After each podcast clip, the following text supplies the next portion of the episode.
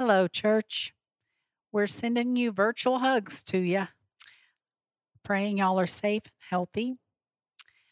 This isolation could make us really feel sad, and even some might even get really depressed. And it might feel like you're even alone.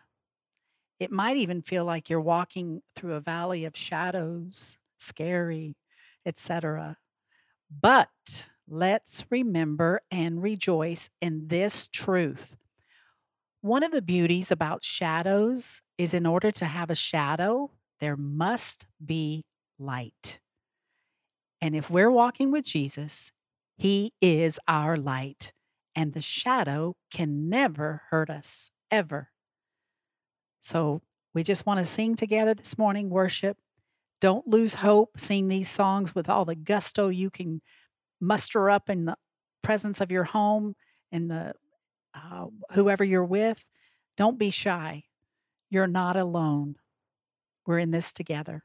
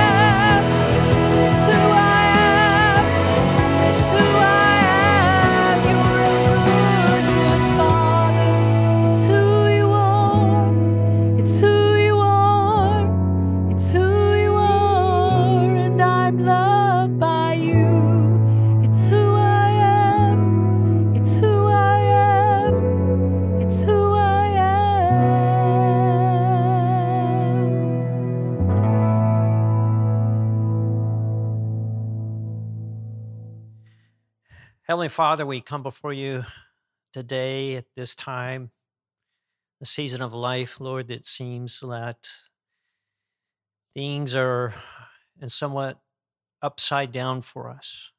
Some of us are isolated, we're out of the normal pattern of our life. Father, there are a lot of unknowns to us and questions that are on the horizon. So, Father, we ask that you just help us at this time, this moment, to receive a word of encouragement, a word of hope. Father, would you bless uh, this time that we may hear from you and apply your truths to our life as we go through this season. We say this for your glory, for your honor, in Christ's name. Amen. If you have your Bibles, you'd like to turn and follow along with me, we're going to the book of Psalms, chapter 23. There's an old Arab proverb that says, All sunshine and no rain makes the desert. Life is a mixture of good times and bad times, ups and downs, highs and lows. There are mountains and valleys. And today I want to look at the theme of the God of my valleys. Even in our darkest day, God says, I'm there, and I'm there with you, and I am for you. Let's read Psalms chapter 23, verses 1 through 4. Psalm a, Psalm of David. The Lord is my shepherd, I shall not want. And that means, as we talked about last week, I will lack nothing. A good shepherd provides all the needs for the sheep in his care. We go on. He makes me to lie down in green pastures. He leads me beside the still waters. He restores my soul. He leads me in the path of righteousness for his name's sake. And yea, though I walk through the valley of the shadow of death, I will fear no evil, for you are with me. Your rod and your staff, they comfort me. David wrote, Even though I walk through the valley of the shadow of death. There's actually a, a canyon in Israel called the Valley of the Shadows of Death. It lies east of Jerusalem. And the interesting thing about this valley, if we were to take a trip there and go there today, we would walk out of Jerusalem. And immediately, as we walk through the valley of the shadow, we would see on both sides of the valley covered with tombs. If you were standing at the bottom of this valley, you would be standing among a huge graveyard. Now, no doubt David had been through this valley many times. Some parts of this valley are very narrow at the bottom, and the sides can reach up to about 800 feet. So, most of the time, the valley is in a shadow, with the exception when the sun is directly above. David said this He said, Though I walk through this valley, that is a graveyard, this valley, this valley that is absent of the sunlight and it remains in the shadows, this valley of the shadow of death, I will not be f- afraid, for God is with me. About 2,900 years ago, there was a king in Israel. His name was Ahab. The Syrian army decided they were going to fight with King Ahab and overtake Israel. And so the king of Syria lined up 32 nations to come against Israel. They came against Israel, and God miraculously gave Israel victory and soundly defeated the king of Syria and his 32 allies. The following year, the Syrians decided they were going to try it again.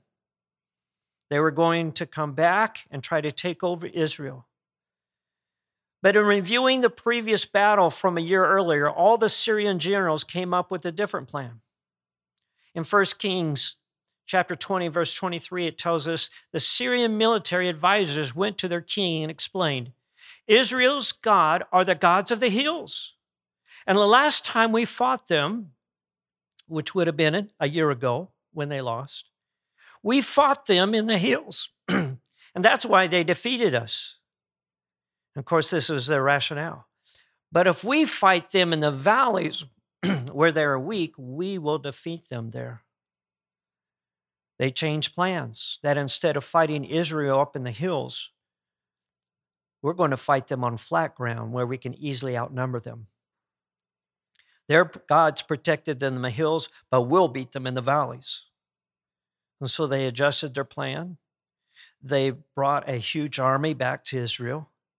And the Bible says in 1 Kings chapter 20, verse 27, the Syrian forces covered the whole countryside, but the Israelites looked like two little flocks of goats. You see, the Syrians had made uh, maybe a hundred thousand troops coming against Israel. And Israel at that time, at the most, maybe had about 7,000. So it looked like the odds are stacked against Israel. That is all over for King Ahab and his army. That there is no hope. But that's not the end of the story.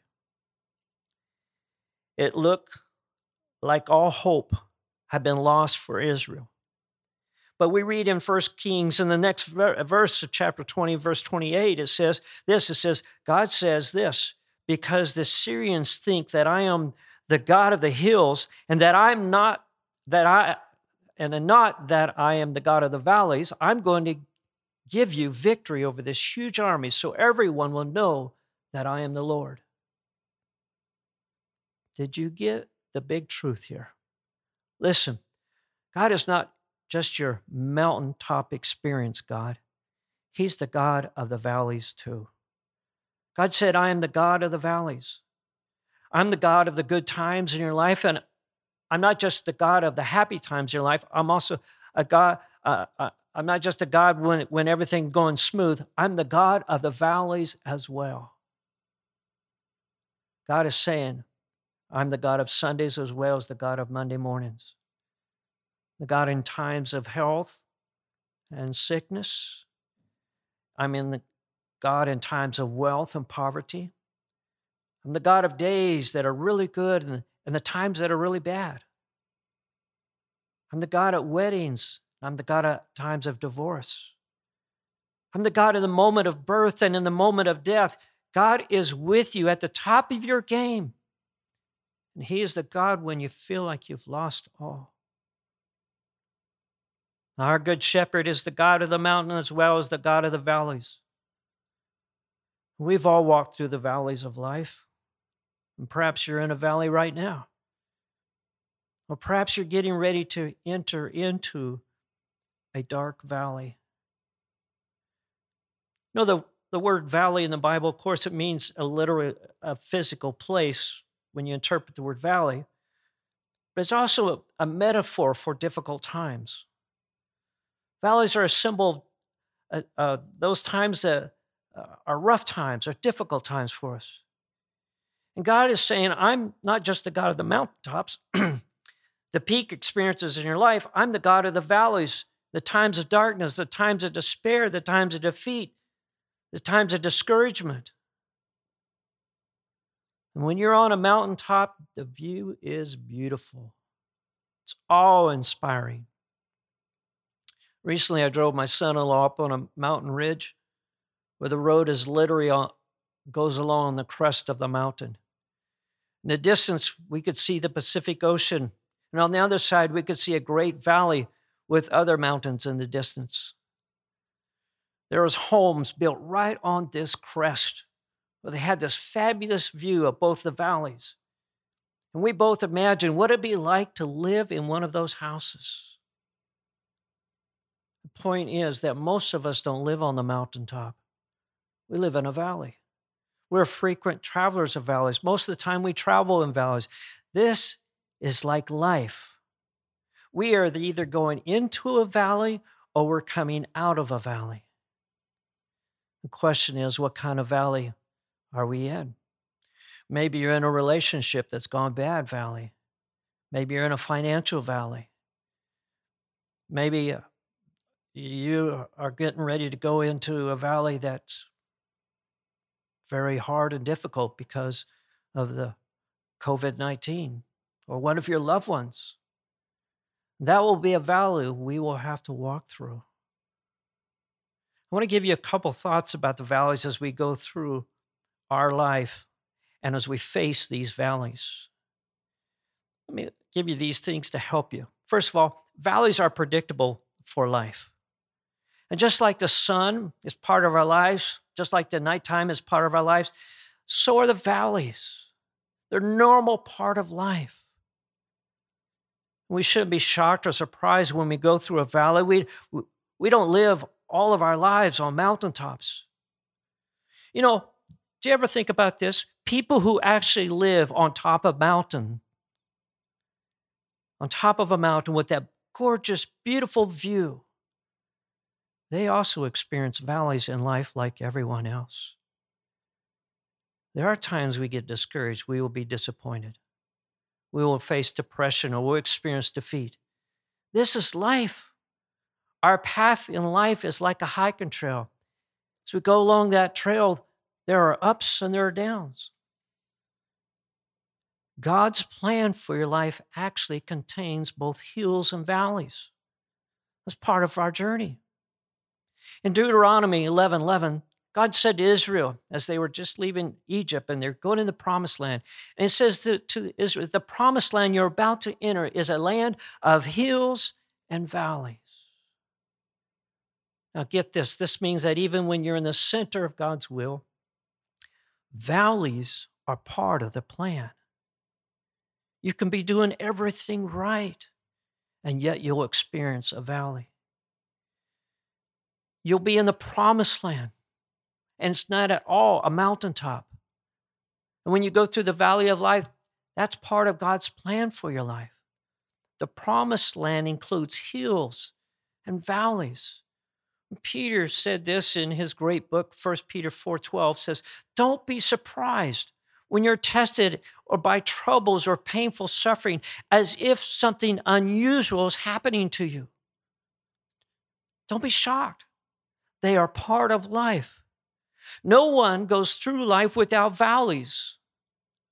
Listen, even the ones who are the closest to God experience valleys. Psalms 34 19 says this The good man does not escape all troubles, he has them too. But the Lord helps him and each and every one. A lot of people might say, I got problems in my life. God's punishing me. And we say, No, God's not punishing. It's just part of being part of the human race. You're in a world that is broken and has fallen, so we'll have problems. Nobody's immune. Nobody's insulated from pain. Nobody's isolated from sorrow. We all go through life with problems. You don't say, Why me? You say, Why not me? I'm alive. You have problems in your life not because you're a bad human, you have problems in your life because you're human. Even the promised land had hills and valleys. These are the children of God. So don't be surprised by troubles as if something unusual is happening to you. Valleys are part of life. The second thing I want you to know about valleys valleys are unpredictable. Now, we wish we could predict valleys and we could avoid them and plan for them or detour around them. Who knew that we'd ever face a time as such as this? If we knew that there would be a, a toilet paper shortage, we would have all stocked up on toilet paper. Who would have guessed, estimated of the things that we're experiencing today? Quarantined in our homes, isolated, not meeting for a church service. You can't plan for valleys in life. You can't time them. These problems typically keep you or catch you off guard. They come unexpectedly. Usually they come at the worst time, the one time that it's inconvenient, you're unprepared. It's like being late for an appointment and you get that flat tire or you got to stop and get gas. They're inconvenient. One phone call can turn your world upside down. A visit to the doctor a meeting with your boss, a note from a loved one, and your world is instantly plunged into a valley. Listen, we don't know what will happen next week or next year, but what is predictable is that in life we will go through unexpected valleys. There are times we'll be blindsided and we'll wonder where'd that come from? I wasn't expecting that outcome. This isn't what I had planned. Valleys are predictable for life, and valleys are unpredictable in life. Let me leave you with some reminders of what we need to know when we are in a valley. These would be good to write down. Number one, never ever forget you're not alone in the valley. God is with you. This is important to know. And not to discover before you go through the valley, but to know uh, uh, uh it's important for you to know not just when you're in the valley, but before you go into the valley, that God is with you. You're not alone. David said, Though I walk through the valley of the shadow of death, not be afraid, for God is with me. When we have God in our life, He goes with us through everything we go through. We have God in our lives, we are never, ever alone. My friend, I'm not talking about the concept of God or some impersonal force. I'm talking about a, a living being, a personal God who loves you, who walks with you. He is there for you. A God who sent his son into the darkest valley this world has ever known to be our Savior from the bondage of sin. This God, this personal God who loves you. The valley that we go through, they're temporary. You don't stay in the valley, you walk through it. You're not going to live your entire life in the valley. You're going to walk through it. It's just temporary. And that's important. He says, You're not alone. You're not going to walk through it alone. God is with you in the valley. God is the God of the valleys. And I don't know what valley you're going through. But here's the antidote in Psalm 73 28. As for me, God's presence is all I need. As for me, God's presence is all I need. I've made the sovereign Lord my shelter. If God is the sovereign Lord of your life, He is your shelter. I don't have anything else. As for me, God's presence is all I need. Remember, you're not alone in the valley. So I think of our present condition of life. I think one of the fr- worst things that is happening with those who are dying with this virus is that they have to be isolated from their friends and their loved ones.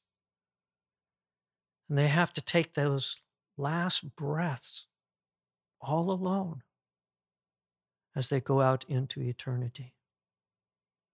And my friend, if you have God, no matter where you go, what happens to you in life, God is going to be there with you.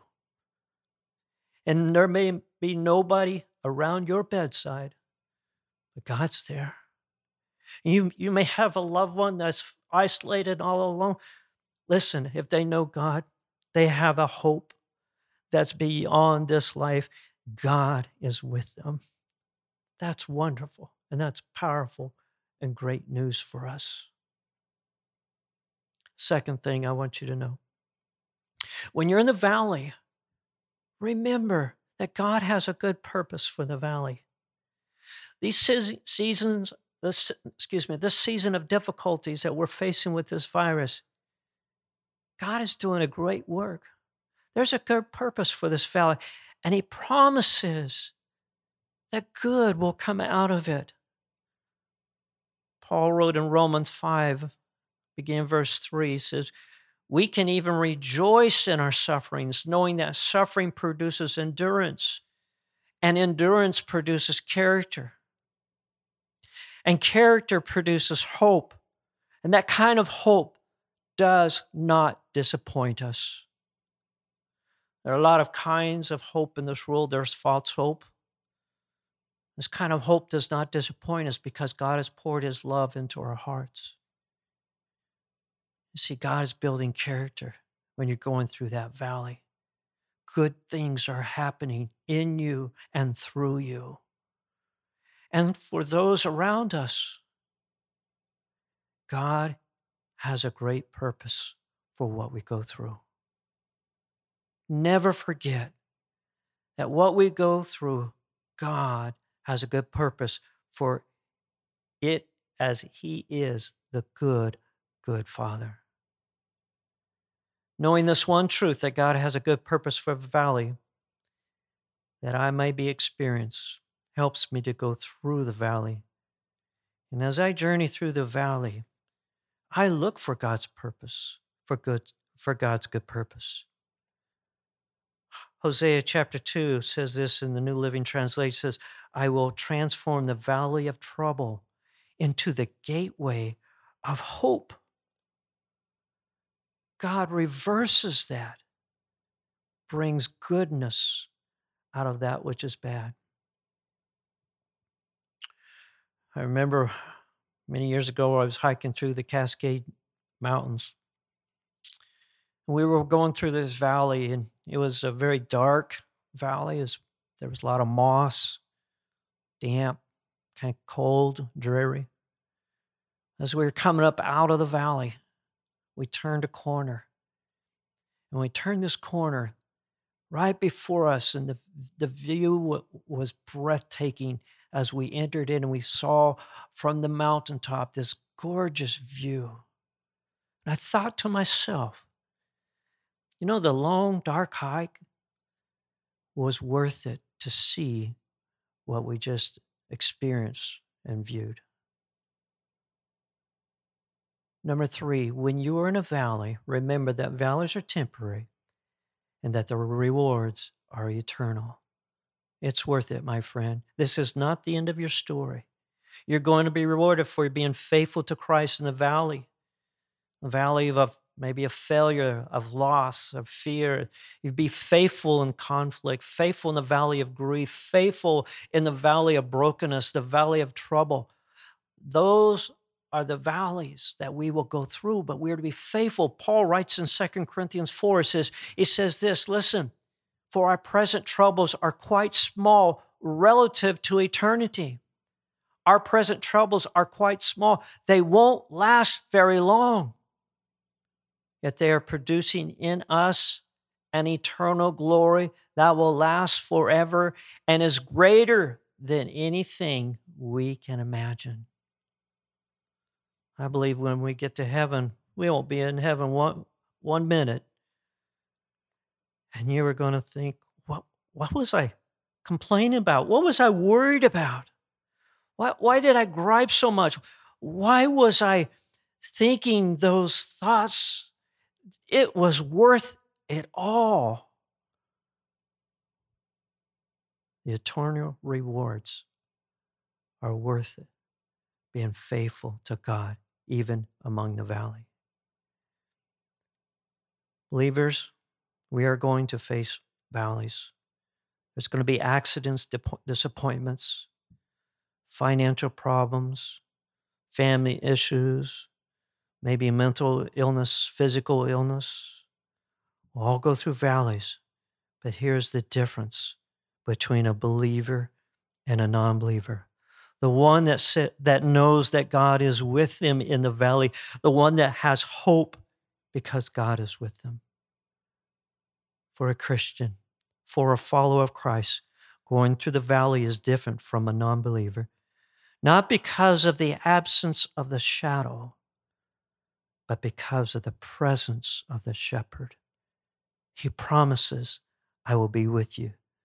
The Lord is my shepherd, and that gives me his promise and power, a purpose and protection, peace, and his presence. Heavenly Father, we are humbled by your greatness and your goodness and your love for us. You truly are the Good Shepherd. You said you would take care of all our needs so, so that we would lack nothing. And Father, you have done that, and you will do that. You said you would be there with us in the valley when we need you the most. And Father, there is someone right now that is going through a valley, and they need to know that you're there. May they claim this promise as they believe in you. May they know that you're there to walk with them. And then, Father, we go forward believing that we will never be alone in whatever valley that we will experience in this life. And as we face this week or next year, we have a strong confidence, a faith that it's going to be okay as you walk with us through our valley of the shadow of death. In the blessed name of Jesus Christ. Amen.